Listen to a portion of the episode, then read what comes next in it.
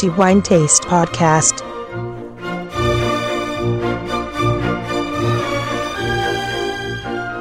Un saluto a tutti i nostri ascoltatori da Antonello Biancalana e vi do il benvenuto alla nuova puntata del podcast di The Wine Taste.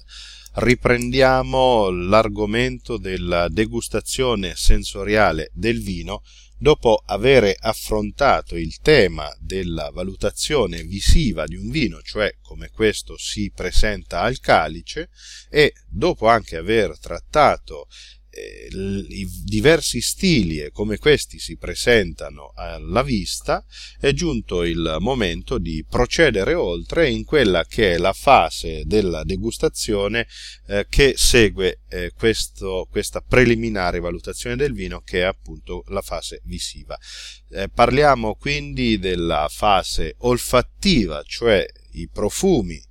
che un vino esprime dal calice e eh, va detto che questa è senza ombra di dubbio la fase più complessa, più difficile di tutto l'esercizio della degustazione sensoriale del vino, ma va anche detto che si tratta della fase più entusiasmante, anche più significativa di, eh, di quello che può essere percepito in un vino.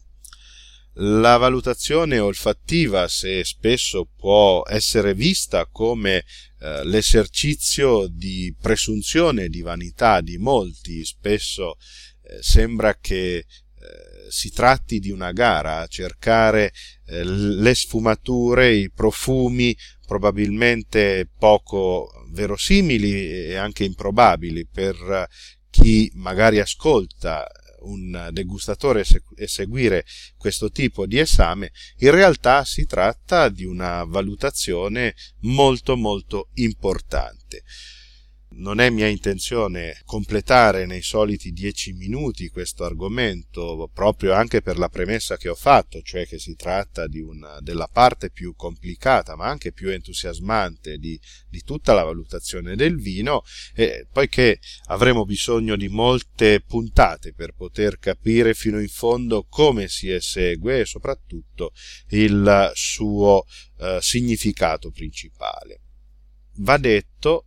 che eh, o almeno per quello che mi riguarda, che la valutazione olfattiva di un vino, quindi i profumi di un vino, determinano in larga parte la piacevolezza e la qualità di un vino. Un vino che presenta, per esempio, dei, dei, degli odori sgradevoli al naso, probabilmente questa carenza, questo difetto sarà ulteriormente accentuato o confermato anche al gusto. In fin dei conti,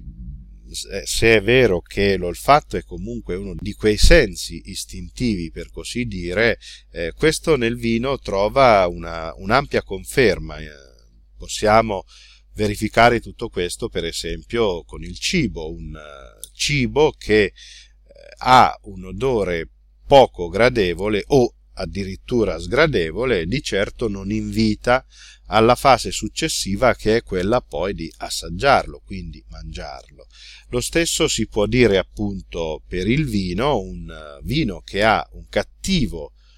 profumo, un odore sgradevole, probabilmente non invita nemmeno ad assaggiarlo o a berlo. Viceversa, la finezza, la pulizia, la qualità positiva di eh, profumi certamente predispone il degustatore o l'assaggiatore comunque al passo successivo, cioè quello di assaggiarlo, e troverà in questa ulteriore fase la conferma eh, delle sue preliminari valutazioni olfattive.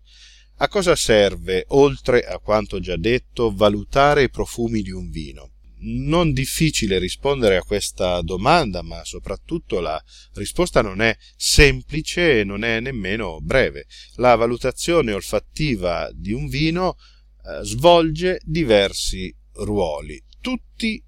estremamente importanti. Il primo fra questi è quello di valutare la presenza, o per meglio dire l'assenza, di difetti. Di fatto è un, la prima valutazione che si compie quando si pone il naso in un calice è proprio quello di cercare subito non le qualità positive, cioè i profumi che riteniamo gradevoli, ma la prima valutazione che si fa sul calice è proprio quella di cercare le qualità negative, quindi la presenza di difetti che eh, si eh, presentano sotto forma di odori non gradevoli o anche addirittura sgradevoli. Perché si esegue questa preliminaria valutazione, cioè la ricerca delle qualità negative piuttosto delle qualità positive? La spiegazione è di tipo fisiologico, nel senso che eh, certi eh, profumi certi odori sgradevoli possono con il tempo, o meglio, con valutazioni successive, olfazioni successive divenire trascurabili. Questo perché il nostro naso può facilmente adattarsi e quindi subire l'assuefazione di certi stimoli odorosi così da tralasciarli o meglio ignorarli, per così dire trasmette il proprio segnale al cervello, dopodiché si concentra su altro. Questo può essere facilmente eh, rilevabile e comprensibile nella vita di tutti i giorni. Quando si entra, per esempio, in un locale dove eh, si trova un cattivo odore, sicuramente all'inizio questo odore sarà chiaramente percepito, chiaramente rilevabile, ma dopo qualche minuto questo odore non sarà più percepito, benché presente in, nella stanza dove ci troviamo e eh, cominceremo via via a percepire altri odori che prima non, non venivano semplicemente eh, percepiti proprio perché l'attenzione o meglio lo stimolo olfattivo era prevalentemente concentrato sulla presenza di cattivi odori. La, la suefazione agli odori è vero che vale anche per le buone qualità, quindi un, un odore, qualunque esso sia, eh, man mano che viene percepito, viene progressivamente eh, ignorato per poi eh, consentire anche la percezione a livello cerebrale di tutti gli altri profumi. Quindi la prima fase, molto importante, è quella di concentrarsi sulle qualità sgradevoli. Poi eh, ci eh, concentreremo, dopo questo preliminare passo, anche a tutte le altre sensazioni che via via troveremo piacevoli qualora fossero presenti o continueremo a, a, a percepire sostanze odorose sgradevoli. Il processo della valutazione olfattiva viene svolta con una tecnica particolare delle quali parleremo nelle puntate successive, ma due premesse vanno fatte, eh, il modo con il quale si valutano i difetti. Parleremo ovviamente in altre puntate nello specifico della percezione dei difetti, che è una delle pratiche più importanti, ma generalmente quello che si fa è utilizzare il calice in maniera diversa a seconda del tipo di sensazioni olfattive che intendiamo percepire. Per esempio, all'inizio, la prima volta che annuseremo un vino dal nostro calice, faremo attenzione a non eh, eseguire nessun movimento del calice, nemmeno la rotazione, perché? Perché eh, una rotazione favorirebbe in maniera piuttosto eh, violenta, passatemi il termine, l'ossigenazione delle sostanze odorose che ne favorirebbero quindi il loro sollevamento verso l'alto e quindi alcune altre sostanze odorose potrebbero essere per così dire coperte da altre. Pertanto il fatto di non muovere il calice all'inizio, che è fase fondamentale per percepire le, le, sensazioni sgradevoli, serve appunto a lasciare, per così dire, il vino nella sua condizione quieta, calma, così da poter percepire quelle sfumature difettose che eh, vanno poi a interferire con il quadro complessivo dei profumi che possiamo percepire dal vino.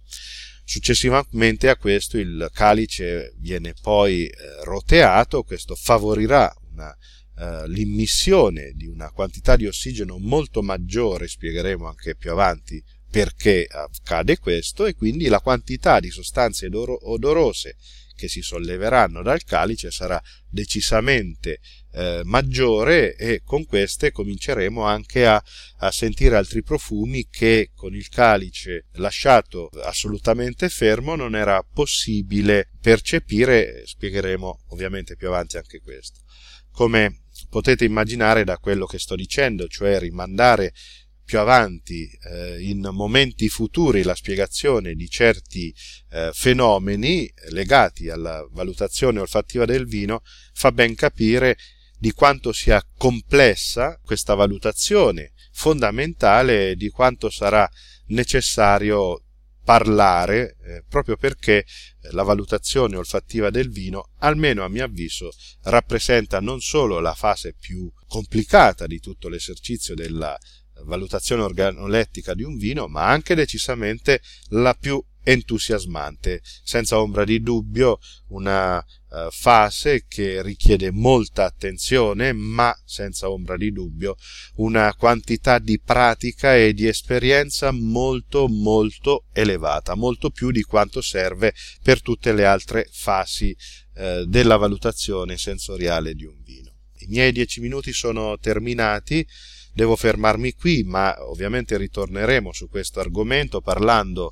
ancora della fase olfattiva del vino, tenendola ancora a livello introduttivo fino ad a, a capire come si esegue e quindi trarre eh, il massimo vantaggio da questo esame che rappresenta una fase fondamentale e importantissima per la valutazione nel bene e nel male di un vino. Mi fermo qui non mi resta che dare a tutti voi l'appuntamento al prossimo episodio del podcast di The Wine Taste. Come consuetudine, il mio augurio a tutti voi di buon vino, come sempre, che sia in moderazione, ma importante che sia un buon vino e di qualità. Al prossimo episodio, un saluto a tutti da Antonello Biancalana.